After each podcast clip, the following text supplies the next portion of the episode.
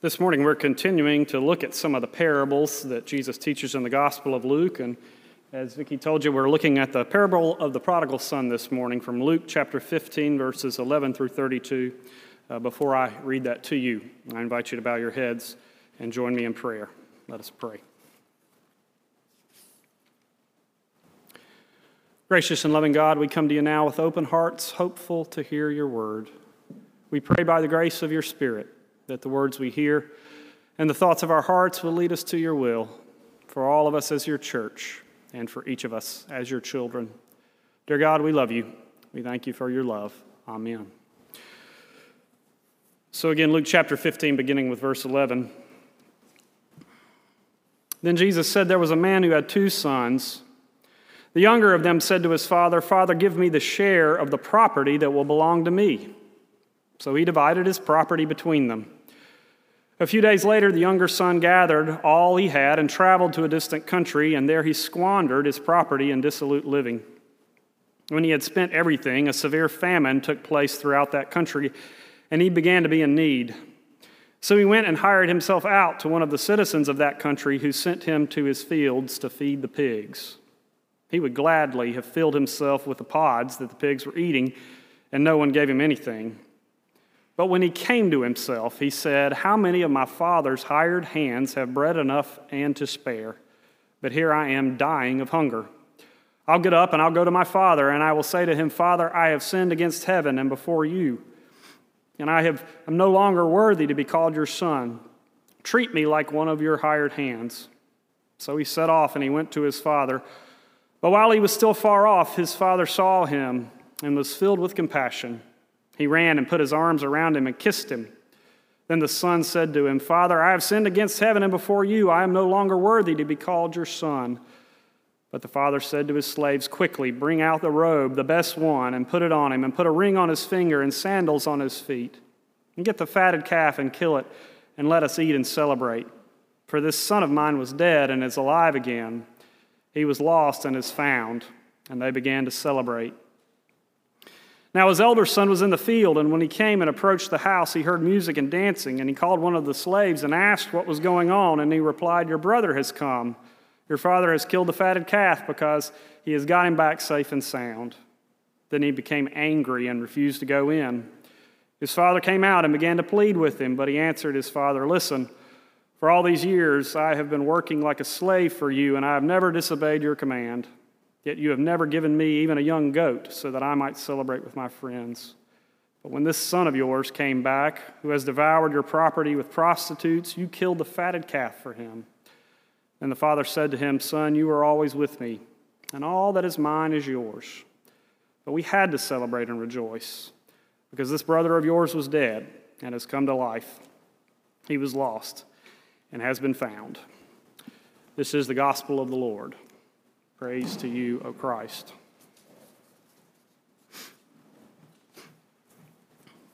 One of the strange realizations that I have had as I have gotten older is that I am becoming more and more like my parents.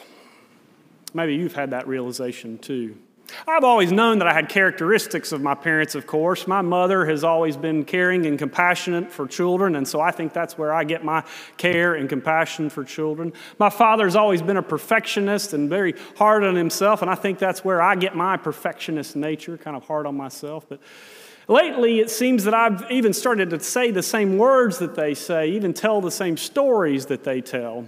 In fact, a couple of years ago, my brother and I were, were shopping for a birthday present for my mother. And my brother, who is a little more generous with his money than I am, he pointed out a gift and said, Let's get this, get this gift for mom. This will be a, a gift that she will like. We should uh, just split the cost and she'll love it. And I said, That's a good idea. Or we can get these two smaller gifts that are a little less expensive. After all, it's the thought that counts. My. Uh, my brother looked at me and smiled and he said, You know who you sound like? You sound like dad. We all sort of start to realize over the years that we become more and more like our parents, maybe even in spite of ourselves. We try our whole lives to, to self differentiate ourselves from our parents. That's what it means to, to grow up and try to become our own persons. But uh, over time, we start to realize that, in spite of the fact that we're trying to be different, trying to be our own persons, we slowly realize that there are parts of our parents that just mold us and shape us and help us to become who we are. I wonder if Jesus had a little bit of that in mind when he told this parable of the prodigal son this morning. This is one of my favorite parables. And like all of Jesus' parables, all of Jesus' stories, I like to read them over and over again to try to figure out where I fit into each of these parables.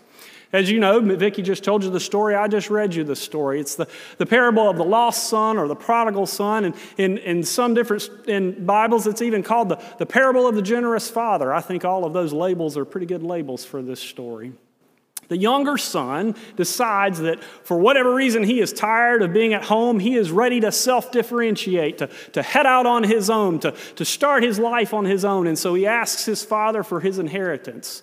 We tend to think of this as a very disrespectful thing, saying, Dad, I wish you were dead. Give me your money so I could go on on my own and forget that you're even alive. Without much fuss or fight, that's exactly what the father does. Gives him this money so that he can go off and try to make it on his own. But as you know in the story, the younger son wastes all the money away. Then a famine comes to the land, and he is probably in, finds himself in probably the dirtiest place for a good Jewish person to be feeding the pigs, feeding the hogs.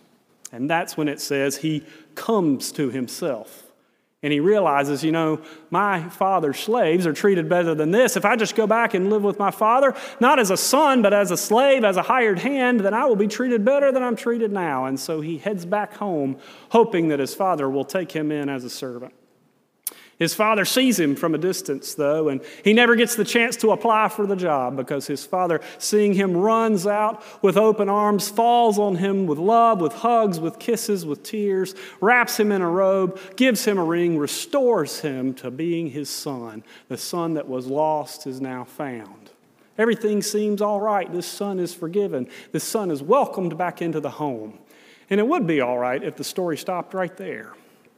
But then we hear that there's another son, an older son, a son who has remained at home this whole time, who's been the responsible son, who's honored his father and his mother, who's done all the things that he's supposed to do, who's, who's done all the things to, to help the family grow, to help the farm grow, to, to keep his father in good standing and goodwill. He's done everything that his father's asked for, and now he finds out that this younger son, this disrespectful son, is home, and they're throwing a party for him.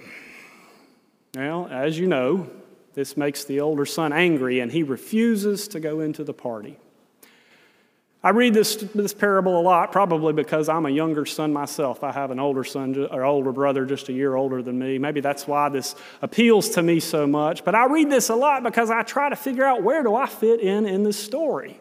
Who is Jesus trying to call us to be with this parable? Am I supposed to be the younger son? Am I supposed to be the younger, the older son? Where, where do we fit in and what are we supposed to learn from a parable like this? Maybe we're supposed to all be like that younger son. That seems to make sense. After all, the younger son gets the party at the end of the story. The younger son is celebrated. He's the one who comes in and confesses our sins, his sins just like we did earlier this morning. Maybe we're all supposed to be like that younger son. But for those of you who are parents, you know that you would never wish for your children to be like that younger son. Well, none of us would ever wish our children to go through the pain and the suffering that this younger son went through in order to discover what they knew all along that their blessings were there if they just wouldn't take them for granted, that their parents loved them in spite of themselves. We all set high expectations for our children. We would much rather our children be like that older son rather than that younger son. Even when we baptize children, we hope and pray that there is never a day in their lives that they will go without understanding God's grace and God's love, and that they are full of potential for who they are called to be and what God is calling them to do. We set high expectations for our children. In fact, uh, in my desk drawer, I, ha- I, carry a little letter, a prayer that was written. I think I've read this to you before. It was written by General Douglas MacArthur in World War II. He was halfway around the world when he realized that his son had just been born back in the United States. And halfway around the world, wanting to offer a prayer for his son, he wrote this prayer and this high expectations for his son. He said, Build me a son, O Lord, who will be strong enough to know when he is weak and brave enough to face himself when he is afraid. One who will be proud and unbending in honest defeat and humble and gentle in victory. Build me a son whose wishbone will not be where his backbone should be. A son who will know thee, and that to know himself is the foundation stone of knowledge. Lead him, I pray, not in the path of ease and comfort, but under the stress and the spur and difficulties and challenge.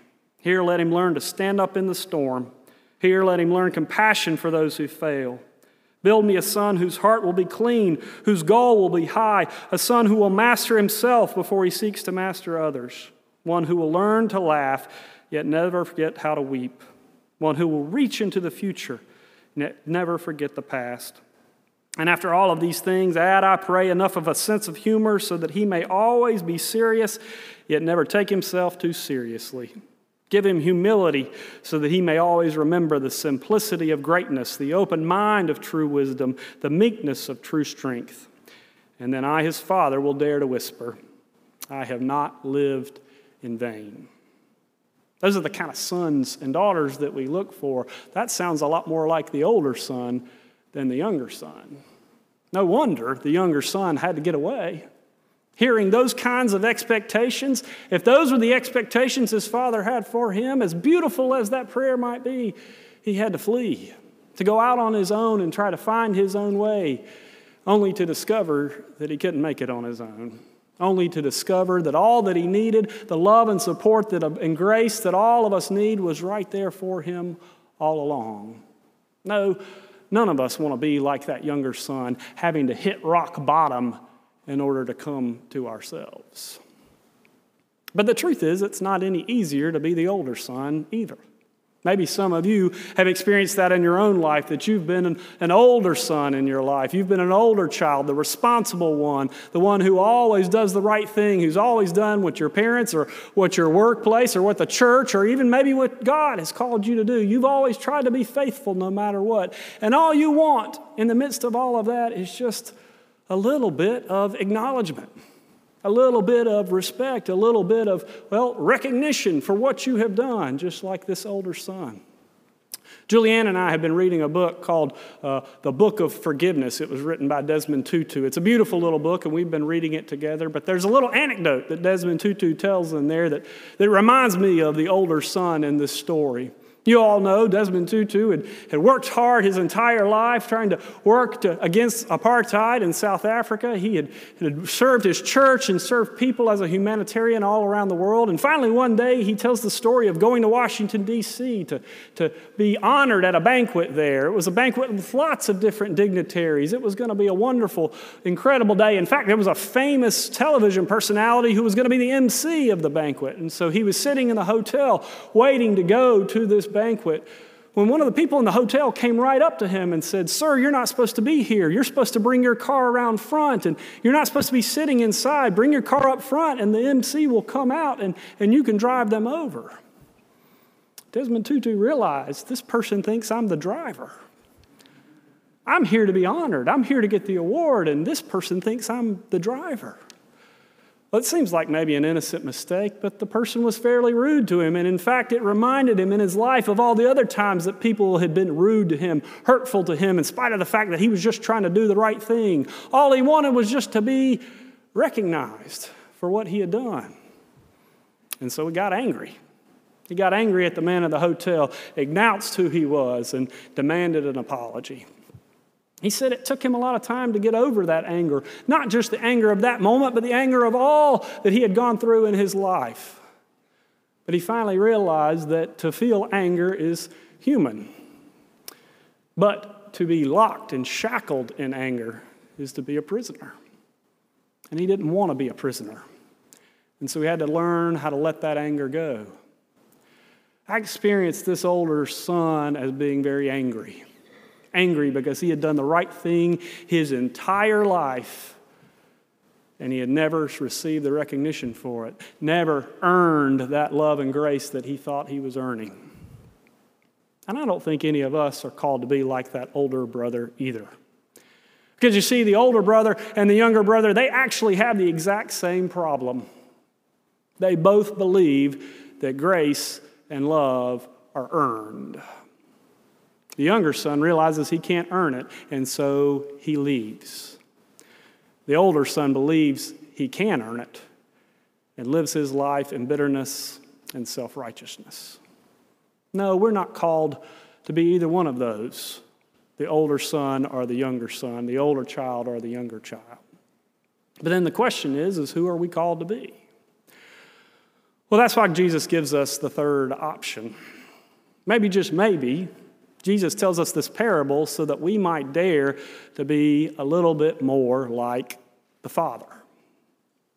Now, normally we don't put ourselves in the uh, footprints of the Father because that's reserved for Jesus, that's reserved for God. But if we, as children of God, are called to love our neighbors as ourselves, if we are called to love one another the way God has loved us, the way the Gospel of John says, then we are called to be like the Father.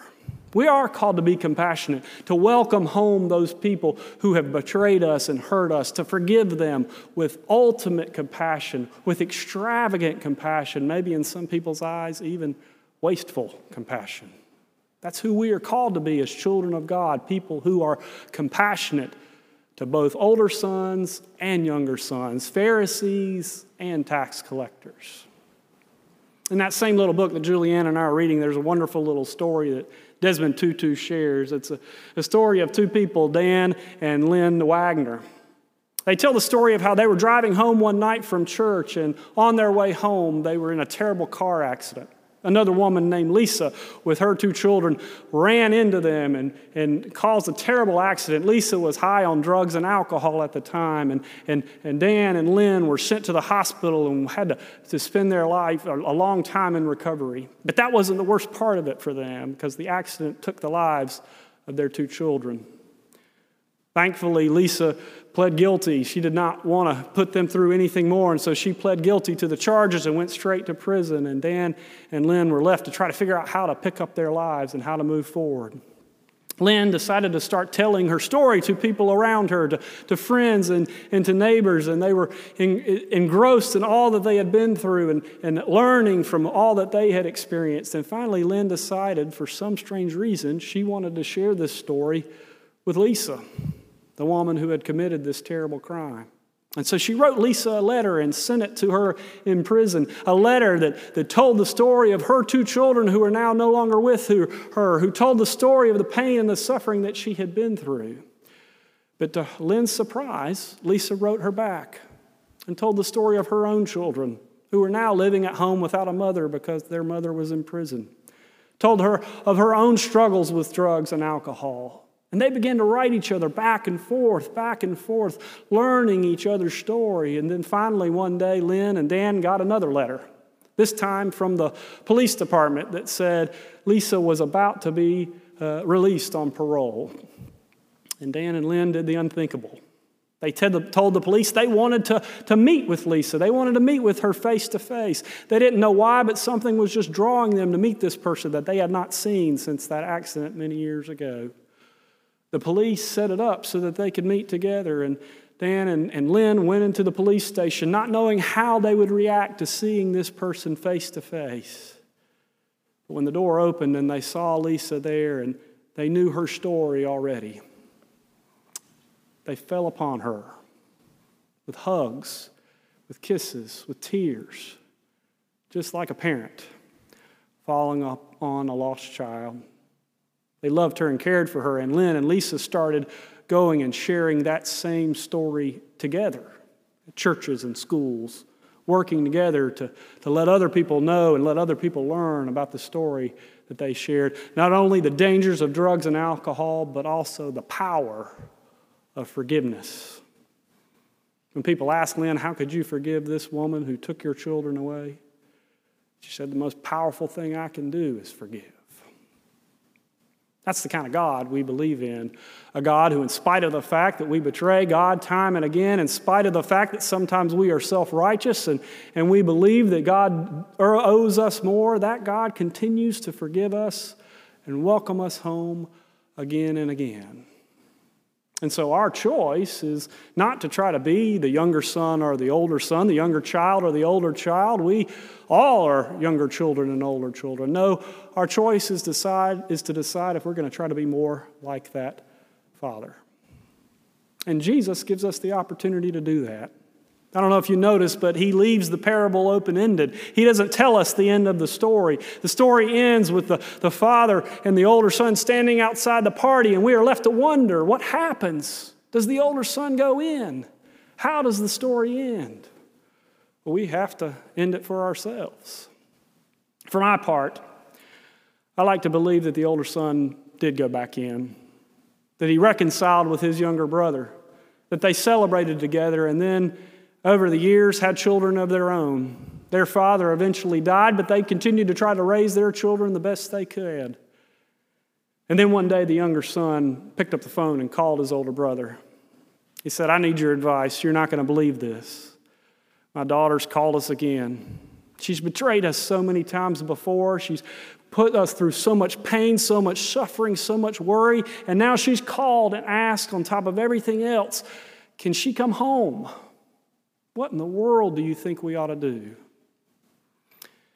And the older brother sighs on the other end of the line and says, Make up the guest bedroom. Turn the porch light on. Tell her you'll wait up for her. The younger brother chuckles on the other end of the line and says, You know who you sound like? You sound like dad. And the older brother replies, I hope so. To the glory of God. Amen.